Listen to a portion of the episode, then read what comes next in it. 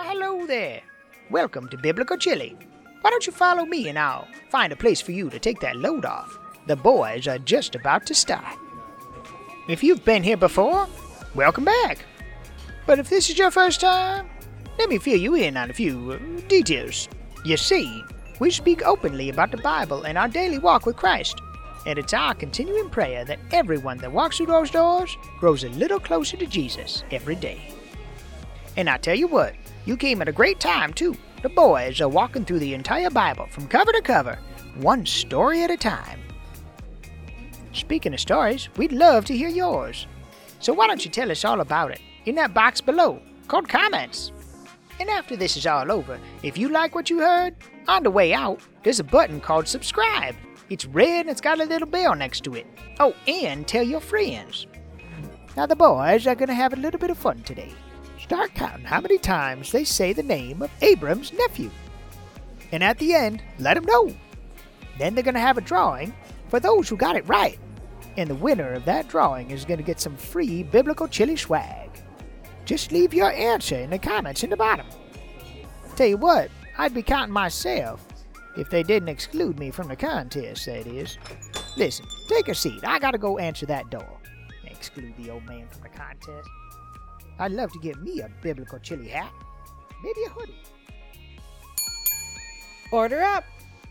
Last week we uh we, we covered Abram and Sarai and a lot oh, that went to Egypt and uh, then they were kicked out of Egypt. Yeah, but they got stuff that money. happened. They got money while they were there. They got money also and got sheep people, and people. And sheep and donkeys. Yeah, they left with a lot. They left with a lot. There's gonna be a lot and of today, puns. today we're going to be talking about a lot. And which direction he went. I thought it was a she. No, lots of boy. Oh, Lots his uh, nephew. That's right. His nephew, He's he's son a of Haran. he's a little bit salty. Now, to put this into a little a little nutshell, we're to be covering uh, chapter 13 and 14 and all the way up to probably 15. We're not getting into a lot of details. Abram and, and Lot, they're traveling together. And you know through osmosis, through being around somebody, you learn a lot. And what has happened is that Lot learned from Abram, and so he started amassing his own animals and followers, and you know, I don't want to call it a, a crowd, but servants and workers and Yeah. animals, and um, he he started establishing his his own livelihood. Now they were growing together, and resources are finite when it comes to food in that area. Well, and it's it's not even about the food for the people. It's the fact that if you have, you know, uh, three thousand head of cattle, no matter what they are, Mm-hmm. that is a huge blight on the land. Quick, Yep. because they may be leaving fertilizer behind, but they're eating all the grass ahead of them. Yeah, not to mention the sheep, and you know they're all eating the same stuff, the, the same grass and Drinking water, water, right, right. sources and stuff. How's and Justin gonna eat then? Oh, and I walked into that one. So did the sheep. and and with that many head of cattle, if there was a disease that started, it would affect both of the um herds and both their livelihoods. And so in chapter 13, Abram says to Lot, "Hey, um let's not be fighting over resources. Our people are infighting. This isn't healthy. This isn't a, a good uh, life for us right now. So why don't you go one way, and I'll go the other way?" And it actually happened in uh, verse eight. Eight and nine. Yep. Yep. So Abram said to Lot, Let's not have any quarreling between you and me, or between your herders and mine, for we're close relatives. Is not the whole land before you? Let's part company. If you go to the left, I'll go to the right. If you go to the right, I'll go to the left.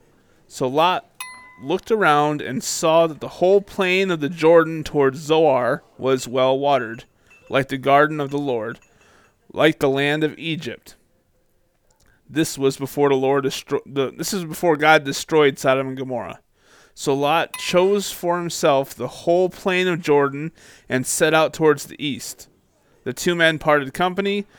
Abram lived in the land of Canaan, while Lot lived among the cities during the, around the plains uh, and pitched his tents near Sodom. Kicking up, you know, going back a little bit to opening of chapter 13. After they left Egypt, they traveled around for a little bit, ended up going back to the altar they built by the artificial intelligence AI or I I, I I. and that's where they resided for a bit before they parted ways. So they like went full circle back to where Right. he had built the altar before. So they were just hanging around the land of Canaan. Yep. But you, I find this cool. I find this really telling. Abraham gave him first pick. Mhm. Eh, I mean, does that not? What is it? What do you think that does that tell you about Abraham's character Well, I- himself? I think that's um not not quite his character, but how he feels towards Lot. I feel that so, you- so you think it's just a familial thing? yeah, his you know he's his brother's son, and his brother passed away. Yeah. So now he has been treating him as a son that he doesn't have. Oh, that's a good point. So that's because a- Abraham still right at this point still doesn't have a kid, and he's pushing what, like almost ninety or something, You know, and at that time, Middle um, age, middle age. middle age. yeah. he's the patriarch. His dad's dead. His brother's dead. He's taking care of his brother's son Yep. and showing him how to do life. He's showing him how to live as a man and, and be. So he's he's being that patriarch. He's not saying, "I need to do this for survival." You know how everyone comes to a moment in their life when they're like, "I don't need to be the one that's pushing being being pushed anymore. I need to be the pusher." You know, I don't need to be elevated. I'm already elevated. He was the one I need to help you. So which way do you want to go? You know, Right. So that's how that's how I read that. That's how I saw that part right there. It's more of a a father son kind of thing. And that kind of makes more sense though too, because if if Lot was a lot younger than Abraham, if he if, if he was quite a bit younger than Abraham, then Abraham would have been like, it doesn't matter what land I have, I can deal with it. Like he would have already had that experience to to admin, administrate, uh, and and and you know already been like, I don't care what land it is, it doesn't matter, you pick. What's going to be easier for you? You got to figure this stuff out on your own because you're not going to be with me anymore. That's a great point, Tom. And so it says that uh, Lot was hanging out around Sodom, and Abram went to live near the great trees of Mamre at Hebron, where he pitched his tents, and there he built an altar unto the Lord. He is this thing about building altars. Like, so, if you follow his path, like, how did Abraham get here? Follow the altars. You, you, won't, you won't get lost. You know, I heard I- I, heard a message on that one time. He was like, Abraham, and this this somebody was talking about Abraham and teaching people about Abraham, and they said Abraham built those altars constantly to help people see the one true God. Because during this time, this is when you know a lot of false religions were starting to pop up here and there, false gods and all this other stuff.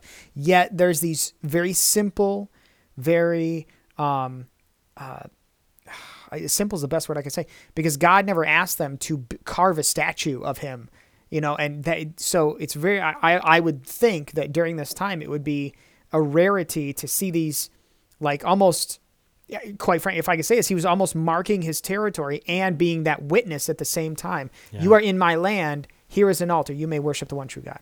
Hmm. Come and worship my God type of thing. I wonder what they look like. The altars Yeah. I don't know that it, it sounds like whenever the the Hebrews made an altar, and I know this is before you know their their people were really established, but it sounds like they always just took rocks like flattish rocks and and built it up. up. to a point, you know, and just you know put That's whatever what on it and, and burned it. Hmm. That's a good question though. So Justin or, or, or Wayne or when do you guys want to talk about chapter fourteen? What what happens after um, they kind of part ways and they settle in? when we when we go through chapter 14 it just it's it's a quite frankly a wild adventure. If if i can kind of sum it up in in a very quick way. First of all the first several chapters is just talking about people and um, who they're related to. And i mean it's very interesting but uh, i mean obviously that would take up quite a bit of time.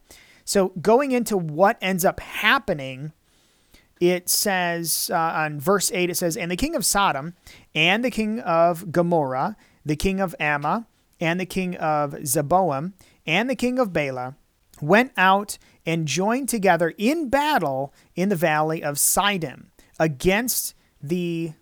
Uh oh, I'm going to mess this one up. Chedorlaomer, king of Elam. Okay, so what what we see here is basically Lot goes down to Sodom. Now, mind you, Sodom would be like I don't uh, you got you guys know the well up here we have uh, a term for a place that's downstate called the Tri City area, right? Flatlanders. No, no, we're not going that way.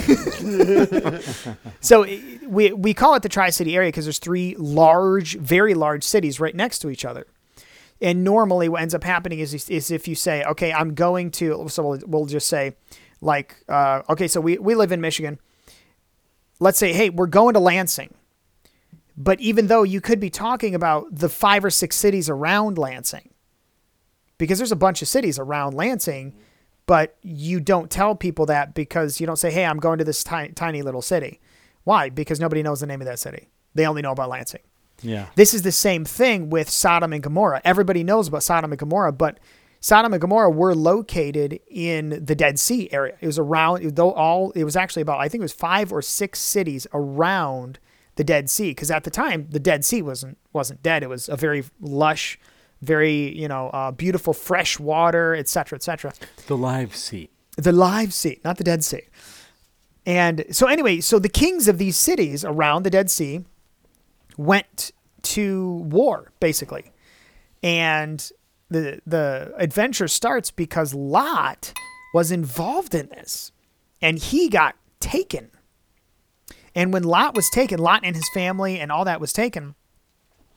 It says here down in verse 13, after this whole battle's over and all this crazy stuff is happening, it says, uh, in verse 13, it says, Then one who had escaped came and told Abram, the Hebrew, for he dwelt by the terebinth trees of Mamre, and the Amorite, brother of Eshcol, and the brother of Aner.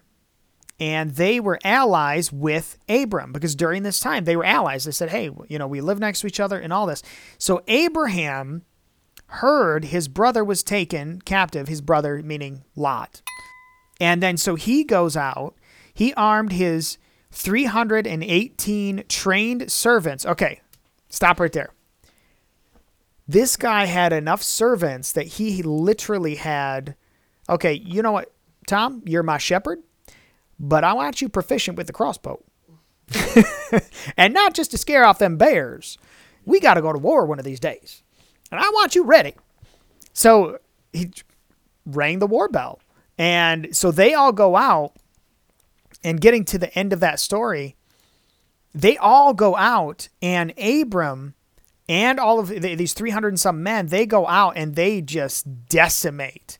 I mean, like they just completely annihilate these these people that that Something right out of Lord of the Rings. oh man, just crazy. And and he goes out there and just flattens them all out and he captures everybody back. And then he also takes all of the possessions that were stolen because of everything that, that happened. But check this out. All this is verse 16. So he brought back all the goods and also brought back his brother Lot and his goods, as well as the women and the people. And the king of Sodom went out to meet him at the valley of Shevra, that is, the king's valley, after his return from the defeat of the Chala- Chaldorimors, I don't know, and the kings who were with him. Right there, he he takes all this stuff, he brings it all back, da, da, da, and then we we jump into now. I'm, I'm going to skip this part. I'm going to skip 18 through 21 because we're going to talk about that in a minute. But let's go all the way down to 22. It says, "But Abraham said to the king of Sodom, I have raised my hand." to the Lord, God Most High and possessor of heaven and earth, that I will take nothing from a thread in a sandal strap, and that I will not take anything that is yours, lest you should say, I have made Abraham rich. except only what the young men have eaten and the portion of the men who went with me. And then he lifts off some, some people. So he's like, okay, listen, I don't want you, or I don't want a rumor getting around that you were the one that made me rich. During that time frame, Tom, if you went out and you conquered anything, even if it was to get it back, you owned it. By the law of the land, you owned it. All those people, all those possessions, everything was yours. But instead, he goes, so so Sodom, the king of Sodom comes up and goes, so uh, so um, you, so what are you gonna do with all that stuff? so like he didn't want to lay claim to it because it wasn't his. Well, he he's like, You leave know- the people with me, and you can take the rest. Right, and that's the thing. So he's he's like, yeah, okay, you know, just give me my people back, right? And Abraham is not going to have any of this. He's like, absolutely not. No, he said, outside of the food that we ate because we journeyed, you know, the food we got back and whatnot, you can have it all back. I don't want people going around saying that you were the one that made me rich because all of this happened. So when it comes to this story alone, I, want to skip the, the part about Melchizedek for just a second. When it comes to this story alone, what are you guys' thoughts on this? Why? d- Maybe I could should ask this. Why do you think this little skirmish was put in Scripture? Well, I think that it also sets up for um, what happens later, like what happens later with Sodom. He, you know, he wants his people back. Um, I think that it also sets up a good ruler because at that time, you know, not only the the lords got their share, but they also rewarded their their their warriors. They got a share of it, and he said, "I don't want anything but what my men ate and what my men earned." and he's like, you know, uh, that that's showing like I don't need to get richer. These guys were in there fighting. These guys did this. That I don't need you saying that you made me greater because I don't need that. You know, I, I just came for a purpose. I served that purpose. I have an alliance. I have an uh, agreement with God that this is what I said I'm going to do. I don't want anything from you. I just came down here. My nephew was in trouble A lot of trouble. you know, a lot of trouble. You had to go in and uh, do a, a, a lot of fighting. Well, I don't know if a And when lot a had lot a lot stuff. to do with it. and they didn't know what to do. No, with he it. he was just hanging around a lot. Is it possible that Abram knew what was going on and what was coming? You alluded to it a little bit. What what, like what do you mean by that? It doesn't say it here, but I was thinking to myself, okay, he didn't want anything from them. They didn't want any riches. They didn't want to, anyone to know that they um, had given them anything. Perhaps he knew what was going on in those cities in Sodom. Perhaps he knew what was going on, or someone had told him what was going on, and he didn't want anything That's to a good with point. Maybe he didn't want anything to do with it. it. Yeah, didn't want to be associated with that. I Good was point. actually going to get to that because it's like trying to take um, fruit from the poisonous tree. Mm-hmm. Because no matter what happens, you taking that fruit from the poisonous tree, it's going to poison everything else behind that. That's Yeah. a wow. Good. That's point. actually a really Sully, good point, You're guys. amazing. You always come up with something like that. Good job. Good job. Law I like enforcement that. training. Yes. Because I, I never honestly thought about that because That's a fruit from the it poisonous maybe tree. right yeah maybe he want he didn't want to be associated with it. just didn't want it. Yeah. He knew. He knew something. he he lived in the country. His his nephew lived by the city. He actually It would yeah. be like uh, a, a, someone from up here in the country where we're at, you know, getting stuff from like you know we don't want Flint's water. you know we we don't want. we, we, we, we, we don't need any spoils from that. We have what we need. You know, leave the city to the city. Yeah. I'm hoping you guys don't have to come down to Hemlock to uh, rescue me or anything like that. hey hey hey Bring bottle fair fair worry. warning. The God does save to flee the cities at the end of time. So Yeah. just just keep keep your eyes well, open. well, Sully, I need to know where you're going to pick me up. Remember, All right, I we'll will to- find you. We'll have to find a rendezvous point. I'll make sure there's a tunnel somewhere. I got you. yeah. the underwater Yeah. or under underground railroad. So Justin, you said we skipped Melchizedek. Okay, okay. So we, we talked about this a little bit before, and we actually did a little bit of study, and I'll ha- I'll have Tom pull up uh, what he found on on this. So let me just read this story. So this is after everything has happened. He defeated him. He's coming back, and this is before. Uh, the king of Sodom is like, okay, give me the people. You can keep all the goods, da, da, da, da," and all that stuff we just talked about. Uh, this is uh, Genesis 14, 18. Then Melchizedek, king of Salem, brought out bread and wine, and he was the priest of God Most High. And he blessed him, and he said, Blessed be Abraham of God Most High, possessor of heaven and earth, and blessed be God Most High, who has delivered your enemies into your hands. And he, this is this he there is actually Abraham, gave him Melchizedek a tithe of all. So even though he gave back all of this stuff back to who who it actually belonged to, the you know the right possession to the right owner, he actually did during all of this. He actually did take it and cut one tenth. A tithe means a tenth, right off the top, and he said, "Shoo, "Melchizedek, priest of the Most High." Here is a tithe. I want you to continue your ministry type of thing. So now the question was, and I brought this up before, who was Melchizedek? Uh, go ahead, Tom. You got something on that? Yeah, so this is from the Church of Jesus Christ.org. Fact check, whatever it is, but this is what they have for their their findings. Shem stands next to Noah in the patriarchal order of the priesthood. Um, following in his dad's steps before the flood, Noah was preaching for all that time. So Shem comes next in line, and he held the keys to the priesthood and was the great high priest of his day. Now it said that living contemporary with Shem was a man known as Melchizedek, who was also known as the great high priest.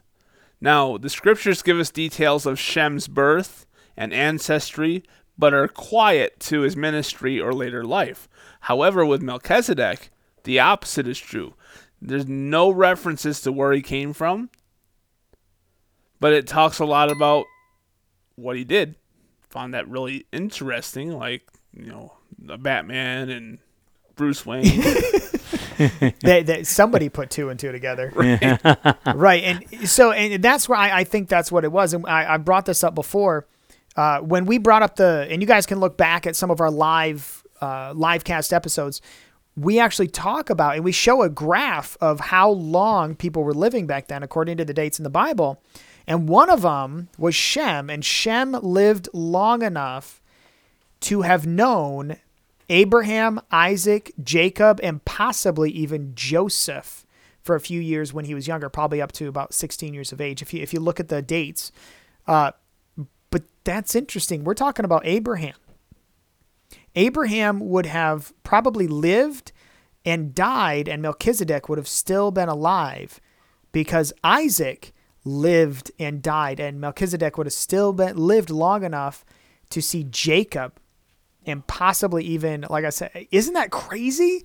And that's that's where I think and this is I, I would probably be along the same lines as what they believe. I think Melchizedek is who Shem ended up becoming once I mean living that long and still worshiping the one true God. He was he would have been the only person alive who would have seen the flood before the or the world before the flood, lived through the flood and seen what happened during the time after the flood and what, what happened during that. Hmm.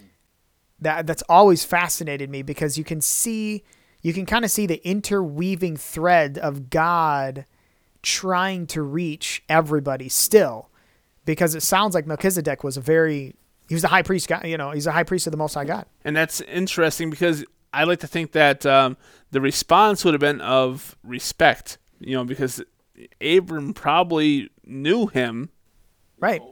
um, and so well, he gave him a tithe. He obviously knew something about Yeah, it.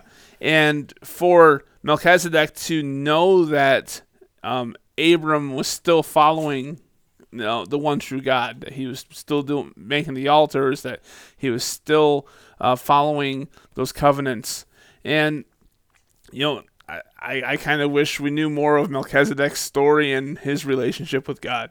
You know, Right. No, I, I'm with you. I think that's that's spectacular. Because we can we can see that that God is ha- God has His hand in Abraham. So we just went through 13 and 14. What we see here is Abraham and Lot having a lot in common and And splitting lots up of stuff. and splitting up, even though like I don't know, I think I think it's telling also. uh, Like I just asked you about why this whole thing about the the whole little skirmish and everything going on. I think it also was very telling that if Lot would have been a bit more selective in his choices, If he would've instead, thought more. right? thought If he would have thought about it, if he would have thought a lot. So, he, because if he would have thought about it, he wouldn't have thought, you know, oh well, yeah, I'm just gonna go live down by the city because that's gonna be easier down there. Maybe I can get a good job instead of you know herding these camels all about. well, I don't even think getting a job. I think herding um, would then allow him to sell to a, a larger group of people. So Right. his his cattle is probably prosperous, and he could make a, a good bit of money by Make- selling right. it to the, the city people that don't do that because they want to be living in the city. So he he probably took it as a financial prosperous um, idea. You know, I'll live here in the city with all the benefits and rewards. I have my people out here doing the farming. I'll earn money this way. Right. You know, and uh, supply and demand right there. No, and I think you're right though, but we still see at the same time because you guys just talked about this. You two, right? You two just talked about this about how Abraham probably didn't want anything to do with what was happening in that city because they probably knew the the reputations of those cities around the Dead Sea, the Living Sea, and so with that though, I think. Lot should have probably known better than to get involved in that because inevitably what ended up happening to Lot, he was taken. He was Yeah. he was taken captive, him and his whole But family. To be honest, I think he was a little. He wanted to push the boundaries a little bit, so he got a little bit closer than he probably should have. You talking about to the deal. cities? Yeah. So he's like, okay, this is a location. It's gonna make me easier. There's a well-traveled path. Here we go. I can do this. I can do that. This location, location. I got it. You know what I mean? That's probably what he was thinking. He's like, I got water. All right, I'm good. But because he was directly associated, he's he was taken along with Yeah. and I'm sure actually I'm sure probably many of his riches were taken as well. So but anyway, and then they come they finally get you reunited and later on we end up finding out that Lot and his family still choose the city mm-hmm. over any over any other place. They still go back to, to the same life that they went to. And then Abraham once again was blessed, but this time he was blessed from Melchizedek by God. That actually says uh, God Most High. So I, I- think this is I think this has been great. Do you guys have any other like insight or, or, or questions about this story? Just it's a little obscure, but I, th- I think like you were like you were saying and you guys were saying, I think this is a good setup for what's coming next. if I can remember correctly, it takes so many people in so many different lands to come together to fight a battle. And just thinking about it logistically and everything else, how fast they'd have to do this, it's actually kind of cool because then they got there quickly enough to the point where he wasn't tortured or killed, and then they still saved him and then gave it all back. It was just like, huh. That- That's a, that's actually a good point of the, thinking about the logistics because basically there was one nation that fought all five or six of these kings, uh huh. defeated them, took all their stuff, took all their people, left, and Abraham left with only 318 guys. I mean, think about the time span and the I don't know the administrative logistics behind. Is that is that what you're talking about? Oh yeah, it's just like they, they didn't have like they may have had carriages, but that was probably still carts? like five, maybe six, because you gotta think it's just not it's not an actual army army.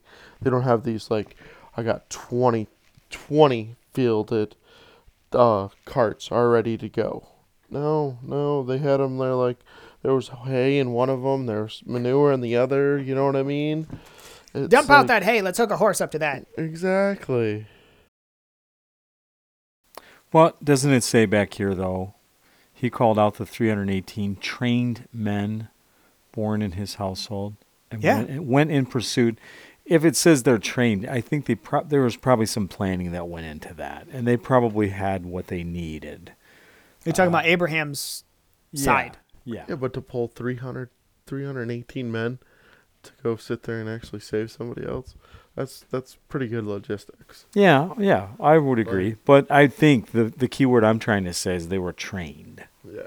They were trained. Well, I I like in uh, verse verse fifteen, they were trained. Abram, he uh, he he's a smart guy still, and it says in ver- uh, chapter fourteen, verse fifteen, during the night.